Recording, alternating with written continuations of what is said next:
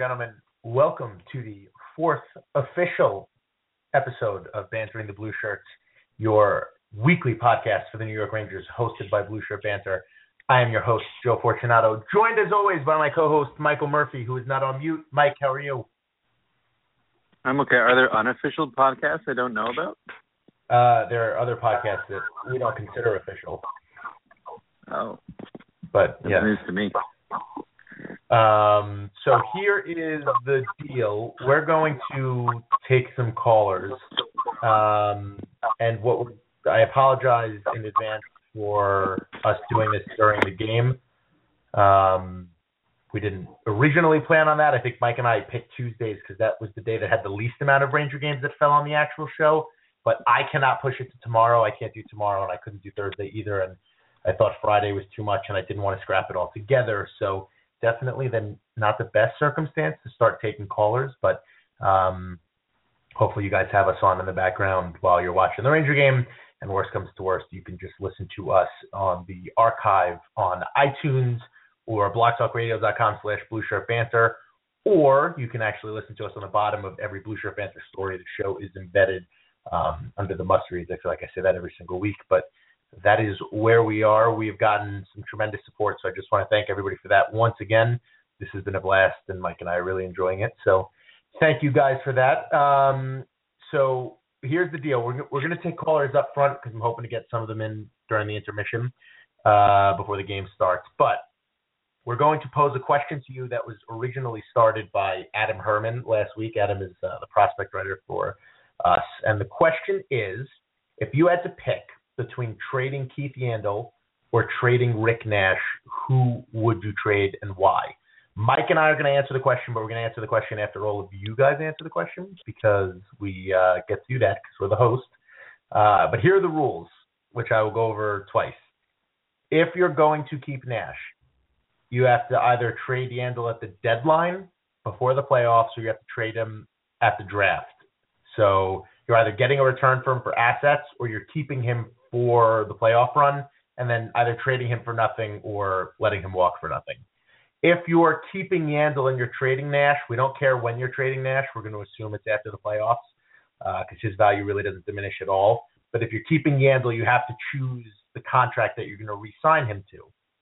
It's either a five-year contract for a $7.6 million cap hit, a six-year contract for a $7 million cap hit, or a seven-year contract for a $6.5 million contract.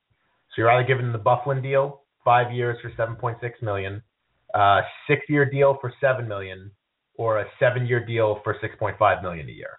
Just so that it's sort of, you know, that's kind of the range I think him falling in. Don't, Mike, you can't see him getting any more than that or less than that, correct, on the open market? I don't think so. Uh, I think that Byfuglien contract really is what you can point to for a direct comparison. And you know, he's still. I think what is he? What's he handle? Twenty nine. Yes, he's 29. Yeah. So on the long contract, you'd be signing him until he's 20, or excuse me, until he's 36. So that's Yeah, obviously he's still technically on the right side of thirty, although right on the doorstep. But yeah, Um, all right, so we do have our first caller. I'm not again. I'm not sure how many we're going to have because the game is going on. I apologize for that, but we will figure it out as we go. Uh, if you are from Blue Shirt Banter, just obviously tell us your name and then tell us your handle. So I'm going to introduce you by the area code 732 area code. You should not be muted anymore. You are on Bantering the Blue Shirts. Who's this? Uh, hello, can you hear me? Hello. Yes, we can. Hello. Okay, hello there. My name's Paul. Nice to talk to you guys. Oh, Um, thank you. How are you doing today? I'm doing very well, thanks. Um, but I just want to say I really enjoy your uh, articles on Blue Shirt Banter. I really do. They're really Oh, thank you. interesting. So, um, okay, so, um, the person I would trade would probably be Nash, even though I would prefer to keep him. But due to the fact he has that massive, what, seven point eight million dollar contract, if I'm Mhm. remembering correctly. yeah, the cap Um, hit I is would- seven eight. Yeah. Okay, so I would move him um at the draft. And Um, you keep now. What kind of contract would you sign Yandle to? Uh, I would sign him to the six year um the the six year deal Six for or the seven mil. million? Yeah. Now, I'm going to ask you a, a sort of unrelated question because uh, Mike and I were talking about this a little bit. I, I think we're we're both sort of leaning towards keeping Yandle. Again, if you had to keep one of them, uh, I think the the move that everybody would like to make would be to keep both of them. But the Rangers don't have an infinite pool of money. They're obviously dealing with uh, whatever it is that they have, and they have so little cap space as is. If you are mm-hmm. trading mm-hmm. Nash, are you looking to trade Nash for kind of like the Marian Gaborik deal, where uh, Brassard was better than I think anybody actually anticipated him to turn into. But are you doing like a three for one? Are you trying to trade Nash for another star? Is there something you're looking for specifically, or is it just to remove the cap hit to get some depth and then go from there? Um, to be honest, I would um do it for one, moving the cap, but two, try to replenish our prospect pool. I would think, and because I, I know you guys always say we have a lack of prospects in our um depth, and uh I think we should try to get some like a first round pick and maybe a young player here and there, um, and maybe add more youth to the team. Um, and I think by moving uh, Nash's contract, we would be, be able to sign Yandle and also keep um, Kreider, Yandle, and not Kreider, Yandle, um, Kreider, Yandle, and uh, Hayes and Miller. I think that would yeah, be the best the, bet. Those are the big ones. Uh, I, I think the other thing that a lot of people kind of forget is because Miller agreed to his qualifying offer last year, he's arbitration mm-hmm. eligible this year, which is a, a, big part of those negotiations because he does yeah. have a little bit more leverage than a normal uh, restricted free agent would have. I don't, Mike. Do you know it's Hayes? Uh, does he have arbitration rights? No, right? Because he's on his entry level contract right now, correct? I believe so. Yeah. So I always forget with him because the the Chicago thing. Miller does. Um, Etem was the other one, and he's not a factor anymore because he is no longer on the New York Rangers. So I think that's probably Paul part of the reason why a lot of people would think about moving Nash when you when you think about the way that the Rangers are actually going to be able to save money, they need to move someone out because the contracts that they have are in there long term. I think the mm-hmm. concern mm-hmm. for me in terms of actually moving Nash is that yeah, he does have a 7.8 million dollar cap hit, but it's only for two more years. And I do think there is something to be said about signing Yandle till he's 35 years old. That's a, a pretty hefty cap hit, but I, I don't think there's a any lack of logic in your assessment. And uh, congratulations, because you are the first caller in bantering the Blue Shirts history. So I want to thank you for that. Well, you're very welcome. I'm very proud to be the first one. Yeah, it feels good. Uh, thank you so much for calling in. Um, yeah, Mike, let me ask you a question. If you're going to move Rick Nash, and again, we're going to assume that it's after the playoffs because there's no reason to trade. Nash's value does not change today or at the draft. Yandles does because he's not signed.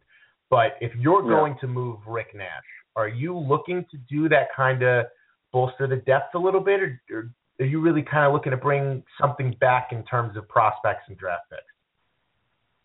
I don't know. I think it's going for prospects is something I think where this team is not necessarily team needs isn't necessarily, you know, 18 and 19 year olds that can help the team three or four years from now. I think what might be more helpful is a deal like that Gaborik deal where you turned a, a Gaborik type of player into, you know, what were more known commodities, players who were in their, you know, lower to mid 20s who haven't hadn't yet reached their full potential and could be something more. And I think adding depth would be a great thing for the Rangers. The problem, of course, is then you run into the issue of contracts and cap hits, and you know you have to look at what else, you know, what other moves would have to be made to make a deal like that happen. But um, I might be biased only because that the Gaborik trade that we're referencing worked out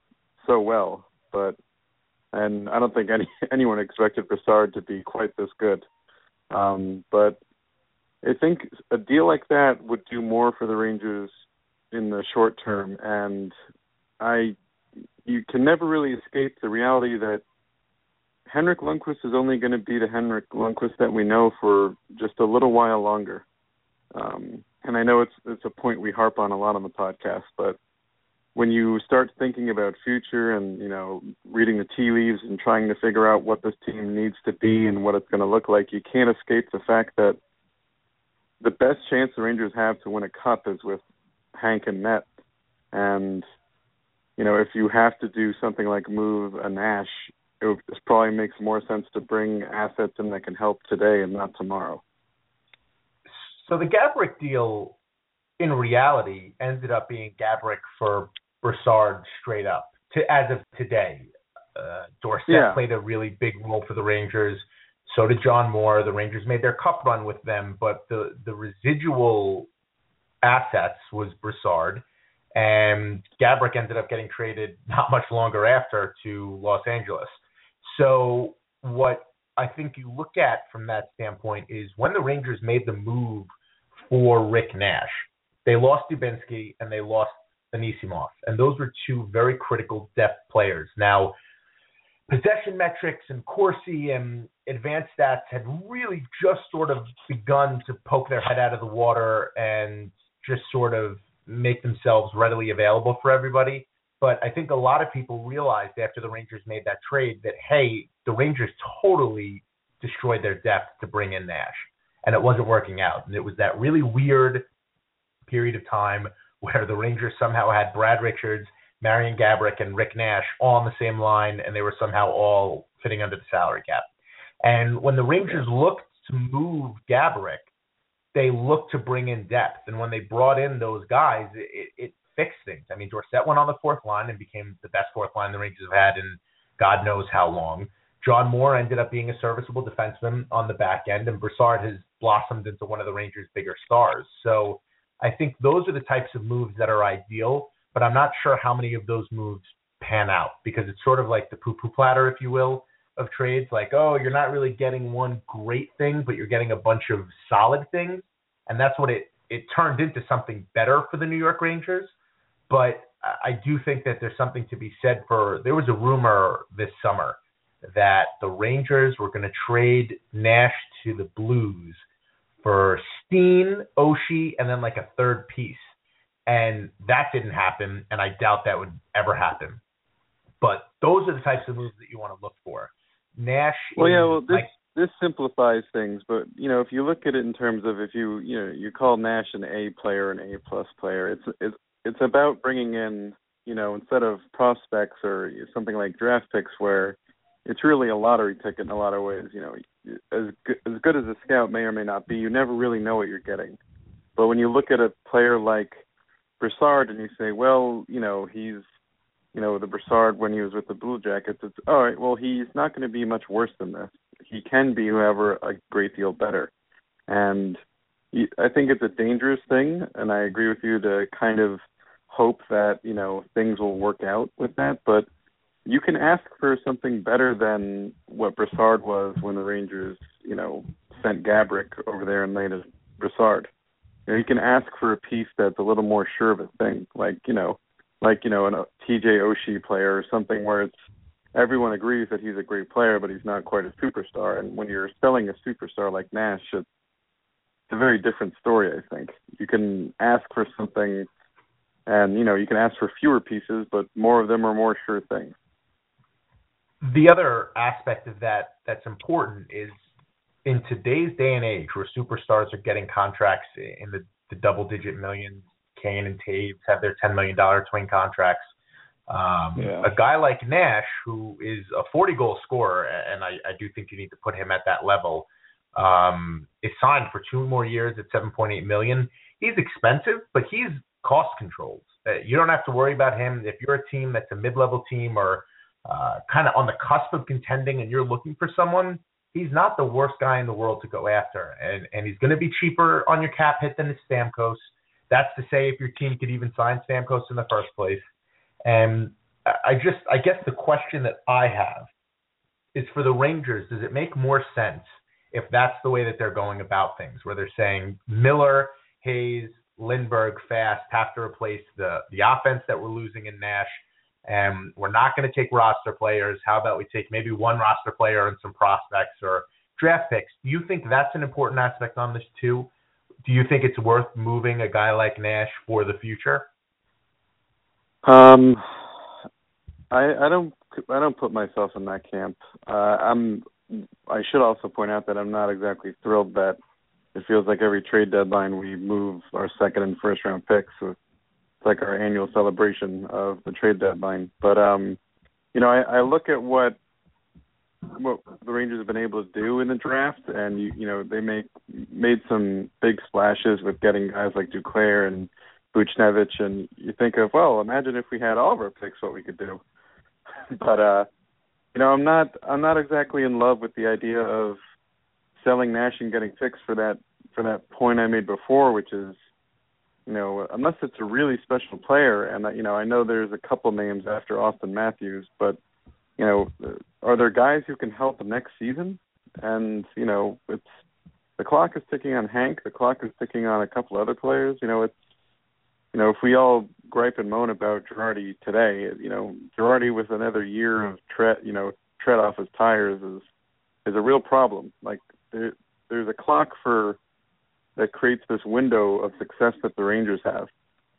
And I think it's the window is only going to get smaller. I don't think it'll close completely because I think there's a lot of potential for the team to be good for, you know, after Hank is out of his prime, but the team has the potential to be great. You know, it has even with like the up and down season that has been the Rangers, you know, since the word go after their their crazy start to the, this season. It's you know, they're still considered a power in the East and you know it's I don't think you can overlook the fact that this team can be great.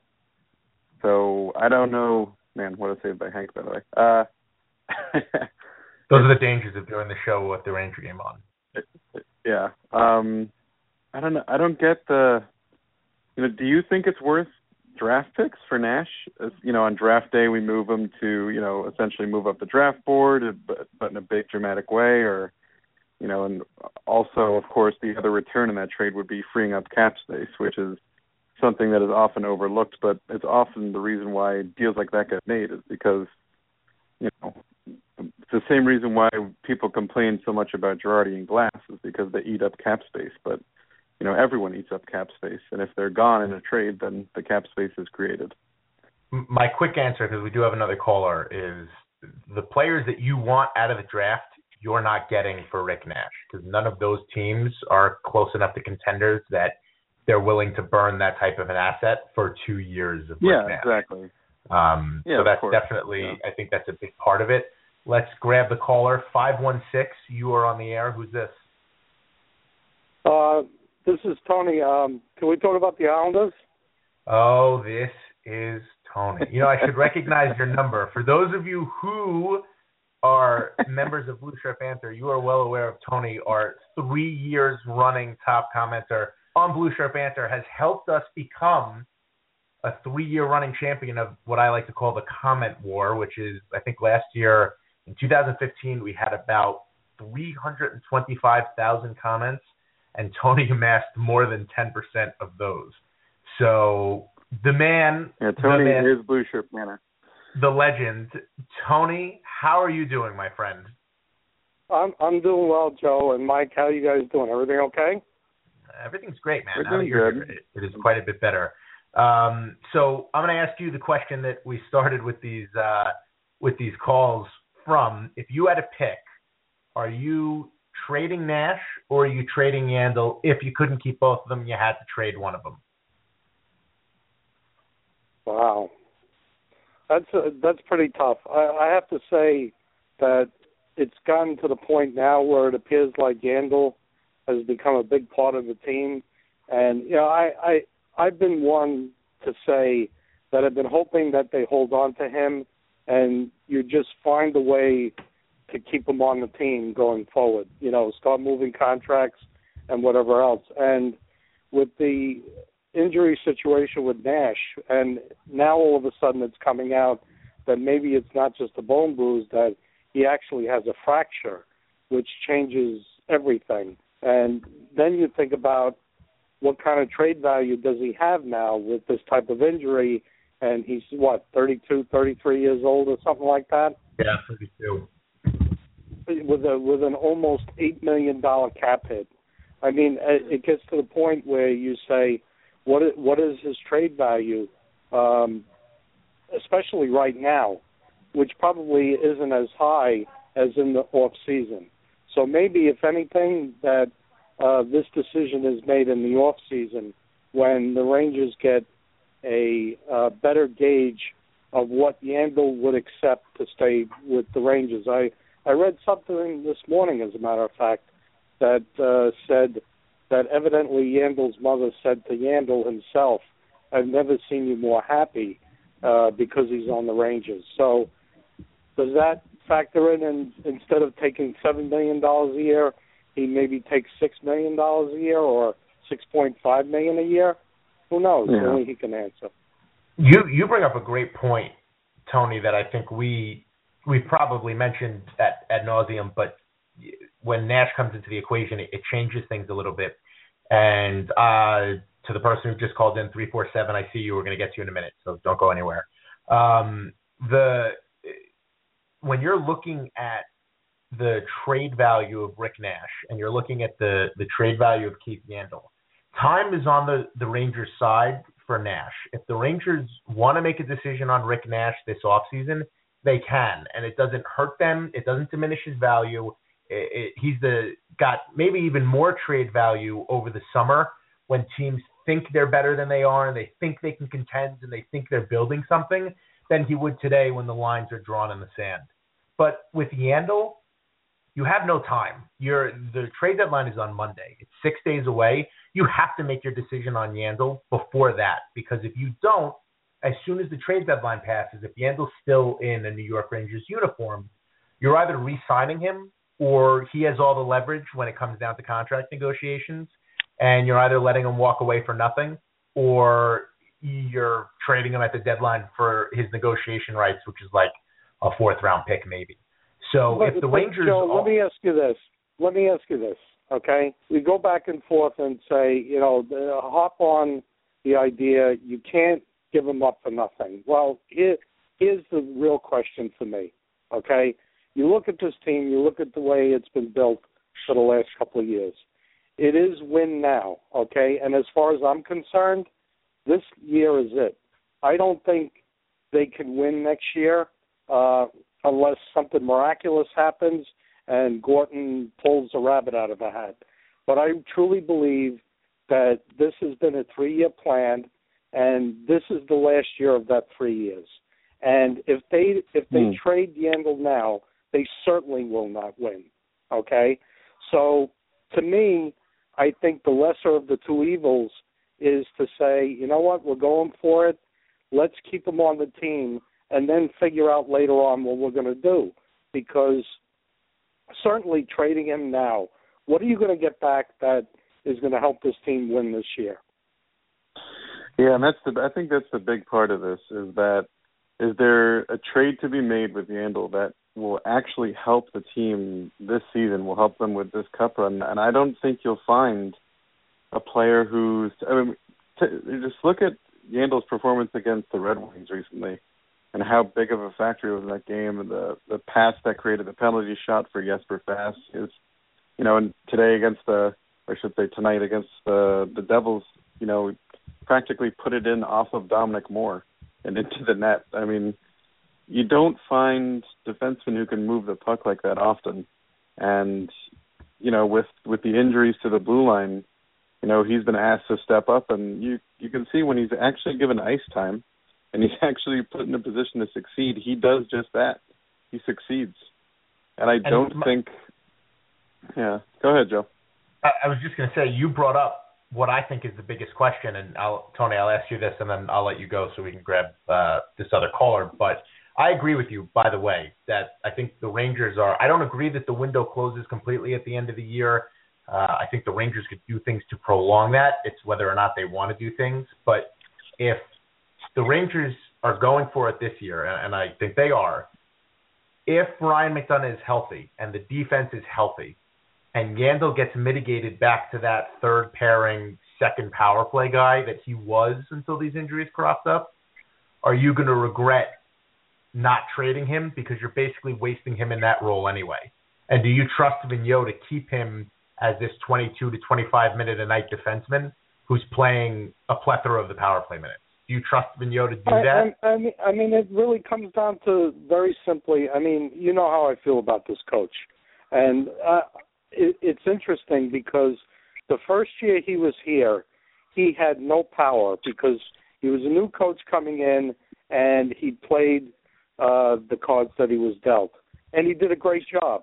Then all of a sudden, off the success of year one, he gets more power and uh, decision making in personnel because he went to the finals, and we get Tanner Glass. Year three, he's entrenched because now he's gone to Stanley Cup final and an Eastern Conference final, and now the organization is listening to him. And you see what we have. So the thing is, is that a lot of what the problems are to me is because of the coach. I mean, Yandle has been forced into almost 20, 25 minutes a game and is finally on the first power play, which he should have been the minute he walked in the door last year. Yeah. Okay, and look what he's doing. This is not Yandle not being able to play. This is the coach not putting him in, you know, a situation that succeed. Like we could name five or six, seven other players that are in the same situation because of the coach. Tony bringing the heat. Tony, the last thing that I will say as, as I let you go and thank Don't you shame. for calling in. It is it is wonderful to hear your voice. Uh, you sound very good on the radio. Let your wife know that I said that because she is mad at me for having you comment on the website so much. But there is a, a common thread of, of people. Thank you for calling in, Tony. Honestly, who say that the third year of a coach is the hardest year because if you don't win in the first two years, your message has been given for two seasons and it starts to get repetitive. And if you look at when yeah, the players wheels started get tired to of hearing the the same bus, motivations. Yeah. right against uh against for Tortorella it was the same thing. Around year three is sort of where things started becoming shaky. So I think that's a great point that Tony brings up. Vigneault has definitely been given more power as he's gone along. And a lot of these roster decisions are his and his alone. And it seems like Gorton has definitely given him the reins on that. So that was Tony, the famous Tony. I hope he continues to call in because he's a dear friend, a dear friend of the site, and uh, one of the smarter guys out there. So three four seven, you have been holding for seven minutes. I apologize. You are on bantering the blue shirts. Who's this? Now, why do you have to apologize, Joe? It's your old buddy. It's your old buddy Dan's ten. Well, look at that. How are you doing, my friend? Never as good as you, good good boys. Never as good as you. So Dan's is. I uh, I don't think you're the oldest member of the No. website as of right now. I think that I think that goes to Moose. Pretty quick but, to uh, to turn that away. Yeah, to turn that away. But you are you are pretty close to one of the original members. I don't even think Moosh was an original member. The the first commenter I can ever remember was 17 to the rafters. Uh, so whoever that guy is, he has not commented in years. You are the first, and I am putting it over the airwaves. But Dan's has been with us for a very long time. He is uh, also a dear friend of the site. I am so glad to hear your voice and to hear you calling in. Uh, so we'll ask you the same question, buddy. You, you have to pick one, Nash or Yandle. Who do you get rid of and why? Uh, money would say Yandle, simply because one year, two point six five, six two five million. Uh, quick move, quick easy move. Depends on what you get back. Uh, a lot of teams looking for a defenseman like a Keith Yandle, but I'm going to go in the other direction. I'm going to say Nash. And everybody knows, and everybody who knows on Blue Shirt Banter, uh, how much I raved about getting Rick Nash in the first place. How much it made a lot of sense back then. Um, I think the the well has dried up, and I think that uh, three years or going on four, and it's been the same routine. Now, I give Rick Nash credit for one thing: he's improved his overall game being here.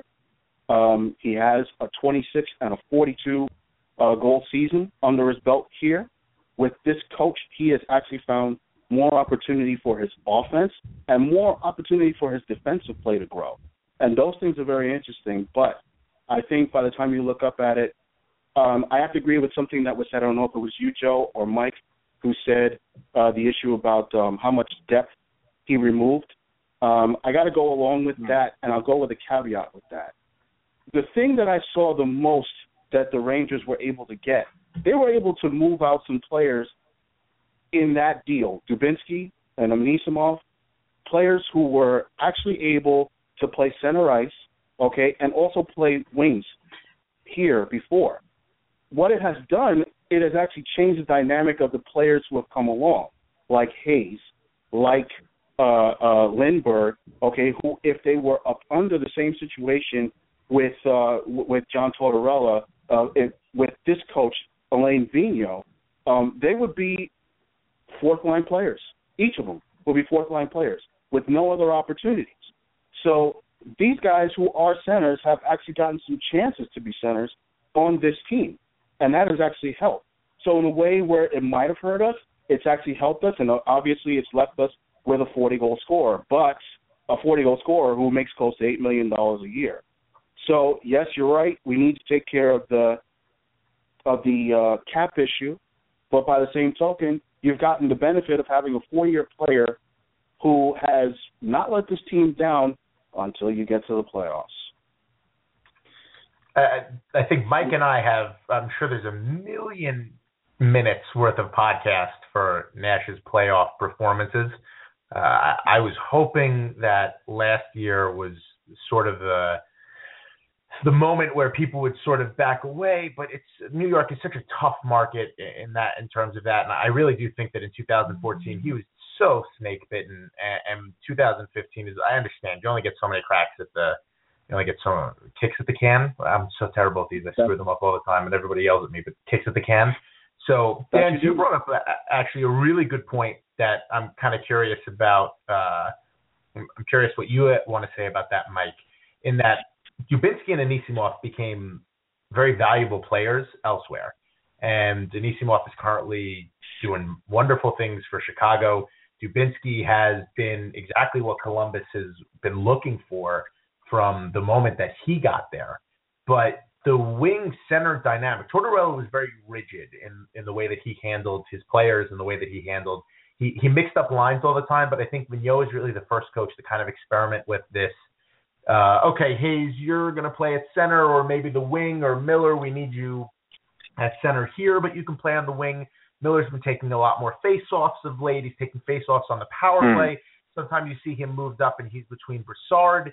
Do you agree with Dan that the catalyst of that was kind of fitting pieces around the players that the Rangers lost in those deals, or do you think it's just a difference between two coaches?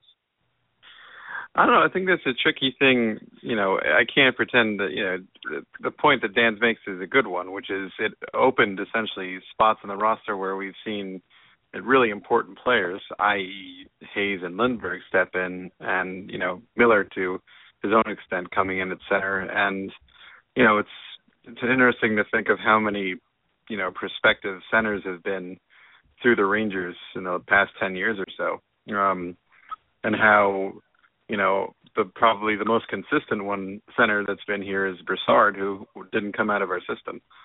Uh, but hmm. it's the thing I can't help think about. Uh, I know this is off topic, but I think the reason why I tend to lean towards moving Nash is, you know, Joe, you and I have talked about the fact that Nash doesn't have the Gaborik like shot. He doesn't have an amazing shot. And the question I think is very fair is, you know, you know the point that Dan's brought up with you know his two way game is I don't think any of us expected him to be a great penalty killer and a player who can do a little bit of everything, which is what he appears to now be. But you know he's he makes that money not to kill penalties. Uh, he makes that money to score goals, and I'm not confident that someone who depends on his size and speed and the combination of those two traits so much is going to be someone that's more important than a Keith Yandle in a short amount of time. I mean, guys, I know I went guys, completely. What's up, guys? Can I can I interrupt you a second? I need to. I wanted to, to actually ask you a question, Mike. You just brought up an excellent point regarding you know the the the, the play of Rick Nash overall. Mm-hmm. Um, my question to you, Mike, is as you see it, when you look at Rick Nash and look at his overall game, doesn't that then say that the issue really is that Jeff Gorton really needs to look at uh, adding some depth to that bottom six? If you really want to take Nash away from being just a penalty killer or you know just a power play guy, you you want him to have the overall skills. But doesn't that mean then that you need to accent your your third and fourth lines, your penalty kill routine, so that you don't have to uh, use a Rick Nash to chew it up? Oh, I abs- I absolutely agree, and may, I know it's you know it's a it's a boring record to put on, but I don't think there's a better example than the 1.45 million or whatever it is that we have tied up in Tanner Glass for the season after this one. You know, Okay. does Tanner Glass kill penalties? He better not. Uh, but we But he make sure that Rick very Nash often. does. Yeah. Yeah, and that's I think that's a problem because you can have money being put in better places in the bottom six and you can get more scoring out of the bottom six. In tonight's game, you know, we saw, you know, Stalberg get involved in, in the offense and, you know, we got Marek Hrivik getting his first, you know, point at the NHL level, but it's this team is so dependent on pressure and offense coming from its its top six and really, you know, at the end of the day, really just Matt Zuccarello creating things. And you know, I don't know if I feel confident with that that design, which is why I think I lean towards adding that depth and adding, you know, some more B plus sort of players at the expense of Rick Nash. And it's not an indictment on Nash and his play. It's it's really the fact that the depth that is here, frankly, isn't good enough. Dan, that's I can such- agree with that. it, it's such a great question, and I was going to bring this up too. The Vigneault has done a really good job. I think Nash got a really bad rap when he came over from Columbus that he was just a goal scorer. Nash was a penalty killer in Columbus. He was a penalty killer for Team Canada in the Olympics. He, he's a guy who is a three zone monster. And personally, that's one of the best traits about Rick Nash is that even on a game where he's not scoring or on a night when he's got an off night and he's not creating anything offensively, he's still helping the team. And he's still helping Yeah, he never hurts the team. Right. Yeah. He's never a, a detriment to have out on the ice. And I think that's something that gets overlooked immensely. He is a presence in every zone, in almost every game. He really is. So the question that you're posing is, I think, a big advocate of the advanced statistics argument, which is if you could put a guy like Nash in the offensive zone a lot more, because you can put a fourth line of Brian Boyle, Dominic Moore, and Derek Dorsett in the defensive zone more because they're more able to handle those minutes. Wouldn't you want to do something like that?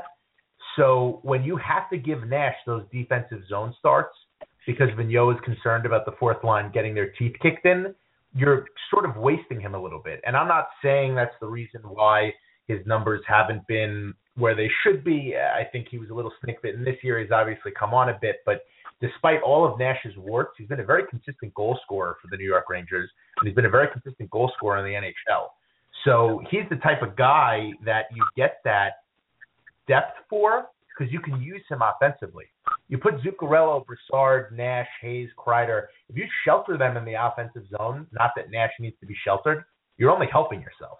And they have not been able to do that because, quite frankly, their bottom six is either A, not been solidified, or B, the fourth line that Vigneault has been leaning on like it's 2014 isn't capable of handling those assignments. And I think it's a it's sort of ironic that as we're talking about this, Lee Stempniak just scored the go-ahead goal for the Devils, who was a player that the Rangers traded for nothing.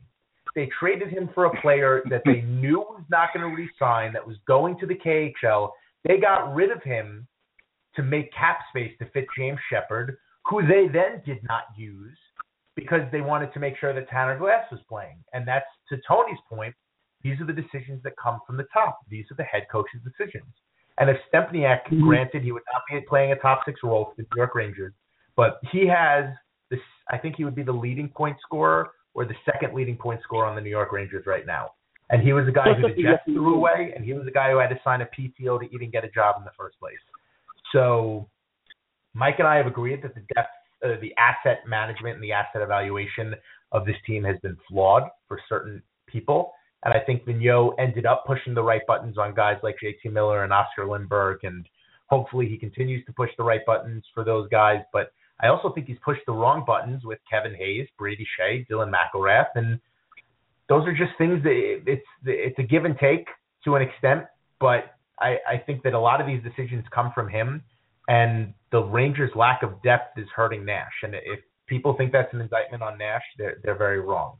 So, Dan's, you you brought the heat too. We have a lot of people who are bringing the heat today. That was that was fantastic. Anything else you want to throw out there? Because you're going to get booted in a couple of minutes when the uh, the show officially uh, stops. Just just just a quickie from me. I got to disagree a little bit about the last part of your statement with uh, with the Nash with the, the Nash depth. Depth Mhm. that is a need, but there is not depth that is that is not existent in the organization. Um, I do think part of the issue is that Rick Nash does need to probably be on another team. Um, he needs to be under another coach. But let's not devalue what Rick Nash has given to this team. By the same token, I do think that Glen Sather needs to needs to be put out put out to pasture. But that's a different story for a different day. Um, he's got to take a little bit of responsibility here for one move that was not made. Okay, and that was not adding another forward to play on the top six. Okay, with a Rick Nash, with uh, Derick uh, Brassard, alongside of having Derek Stepan and such. You've got to add some. The reason why the Kings, the reason why the Sharks, the reason why the Ducks, the reason why these teams have have played so well and have fared very well is because of the fact that they have gotten enough depth that they don't rely on one guy, two guys. They make it six deep, eight deep, ten deep, twelve deep.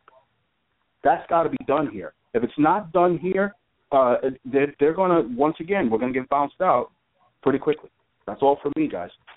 Well, thank you so much, Dan. That was, those are some, some great you. points. I, I really appreciate you calling in.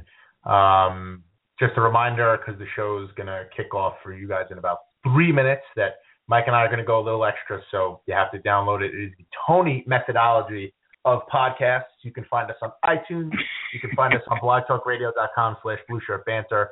Um, you can listen to us underneath the must read section of every single uh, story that goes up on Blue Shirt Banter. You can find us on Blue Shirt Banter, twitter.com slash Blue Shirt Banter, facebook.com slash Blue Shirt Banter, and blueshirtbanter.com slash riveters. You can find Mike on Blue Shirt Banter, the Riveters Hub, and today's Slapshot, and at Dig Deep on the uh, on the old Twitter. So thank you guys for the support. Um, Mike and I are going to actually take Dan's point, which is the fact of the matter is the Nash has been relied on to be the guy and really the only guy.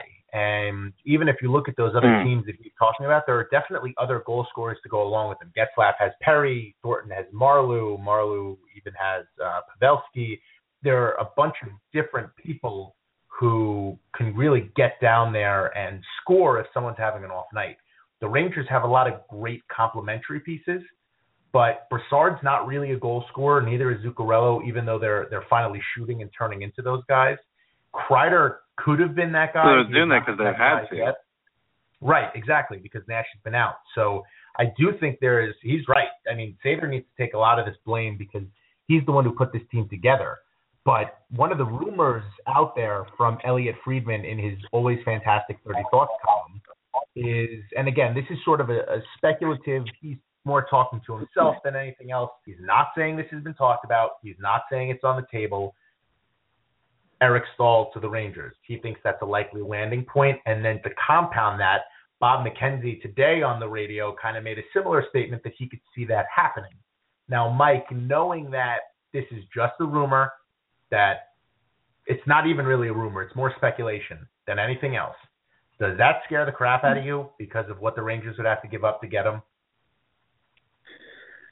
Well, the the name they tied to it, I mean, was Kreider, which is, you know, I, I so don't I know don't. if that's. I, I actually don't think they did. Uh, what Friedman was saying was that Kreider was on the block. The Rangers, not that he was on the Yeah. block, but the Rangers had extended his name There's out a there. separate spot, yeah. The Eric Staal thing Yeah, is right. separate. I don't think Kreider would be involved with Staal because I don't think the Rangers would be willing to move Kreider for a rental.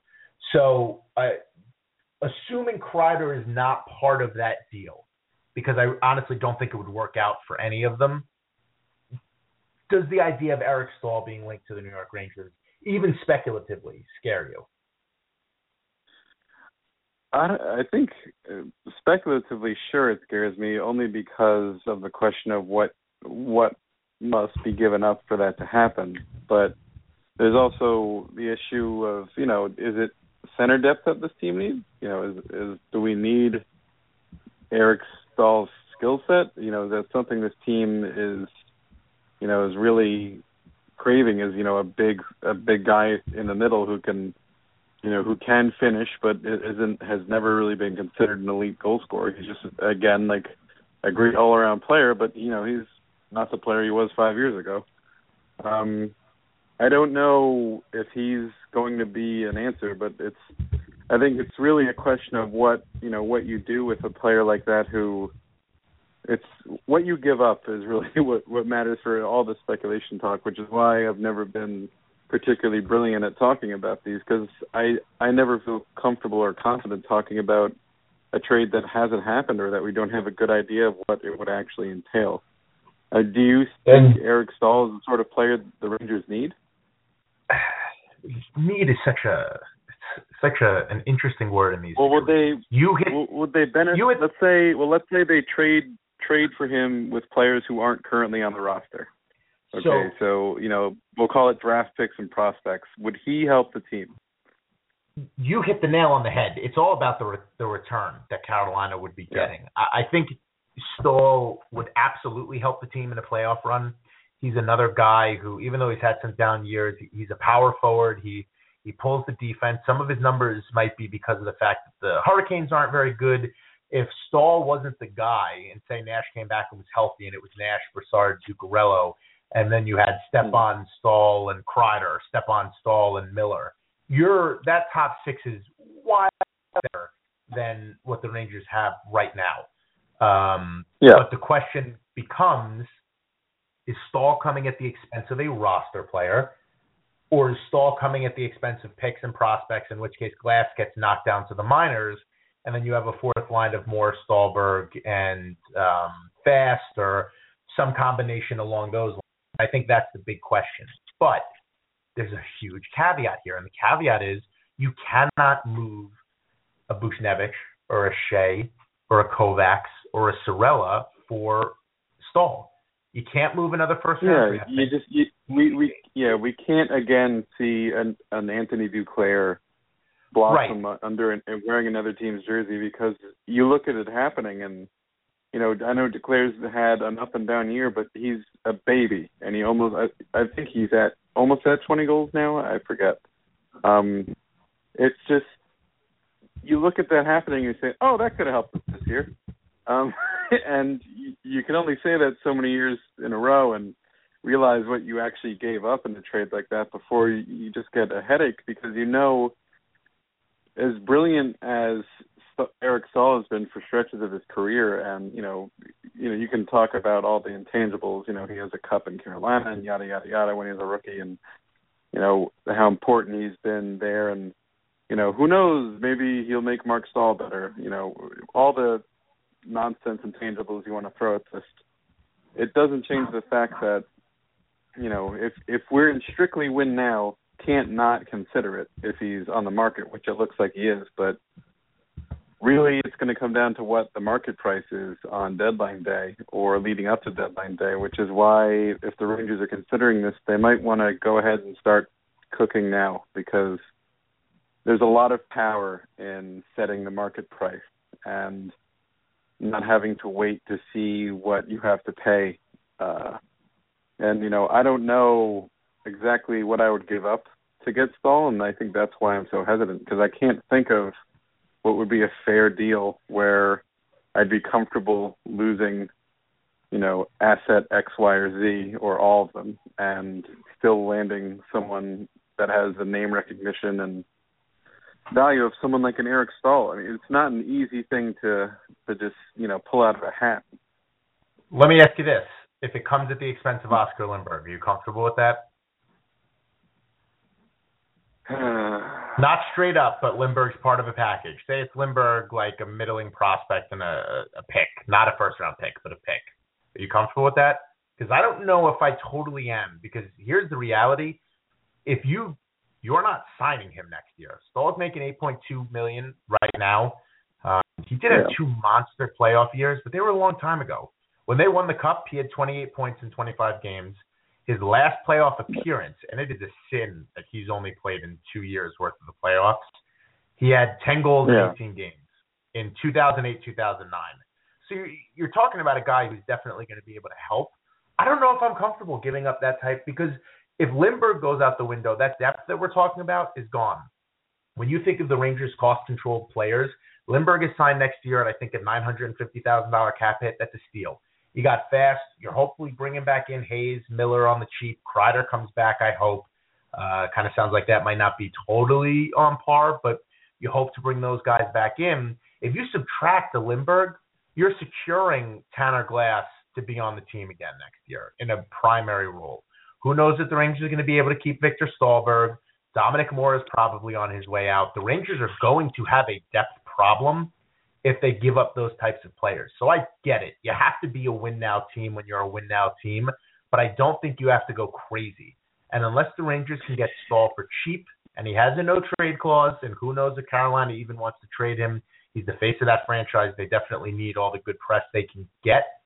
I would be very uncomfortable if it came at the expense of one of those players, be it a Fast or a Lindberg or whatever. Um, so I don't want to run too far over, Mike, because this is the show before the draft or the trade deadline. I will just ask you the unfair, very quick question: What do you think the Rangers do with the trade deadline? Well, uh, I have a feeling they won't move Yandle. I don't know why I feel that way, but with everything that's happened, and you know, with the health question marks with Staal and McDonagh, and you know, Girardi looking like he has been looking, I I don't think anyone in the front office isn't aware that Girardi is a nightmare. Um, I'm starting to think that Yandle will stick around, and that will just kind of create the headache that it creates in the off season. I do see the Rangers adding at the deadline because they're the Rangers, and that's what they do.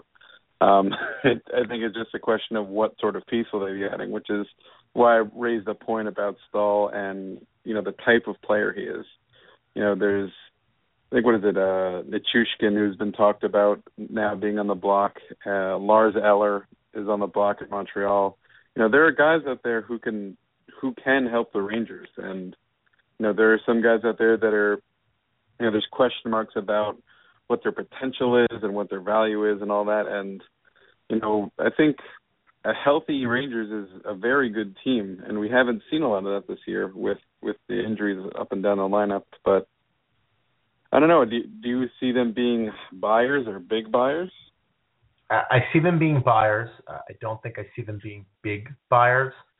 Uh, Staal would be a, a big money acquisition, but I, I honestly don't think he could command the type of presence or, or prospects or picks that he would have a year ago or even two years ago.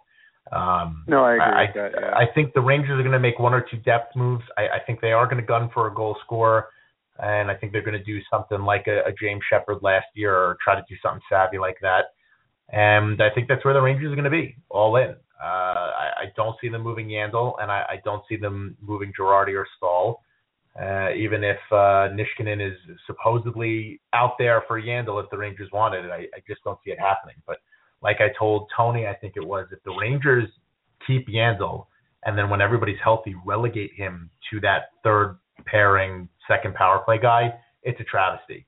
And if Ryan McDonagh's not fully healthy, yeah, I'm not totally sure the Rangers should be going for it anyway. But I agree with you. I see them making some depth moves, and I see them trying to bring in a goal scorer, whoever it may be, maybe Versteeg, maybe Staal, whoever it is. I, I just see it happening. So um, thank you, everybody. That is going to be it for us. We will go back to, well, we were always on Tuesday. Sorry, I was thinking that we had pushed the show ahead. Uh, we will be on Tuesday after the trade deadline. So the trade deadline will occur Monday. Mike and I will have the full recap of what happened and what the New York Rangers did on that next Tuesday at 8 o'clock. Again, a big thank you for all of you for downloading. The the support has been overwhelming. Uh, you can find us on iTunes. You can subscribe to us there. You can rate us and give us comments. You should do that and say nice things. Uh, thank you to all of you guys who called in. Find us on Blue Shirt Banter social media. Type in the website and then put Blue Shirt Banter and find Mike at blueshirtbanter.com slash riveters Blue Shirt Banter. And you can find him on today's Slapshot. Uh, thank you so much, Mike. Another great episode. Thank you, guys. We will see you next week and Thanks, guys. try not to turn to the drink this week with all the rumors that are coming because I'm sure it's going to be a lot. Oh, the rumors. Oh, the rumors. All right. See you next week, guys. Thanks.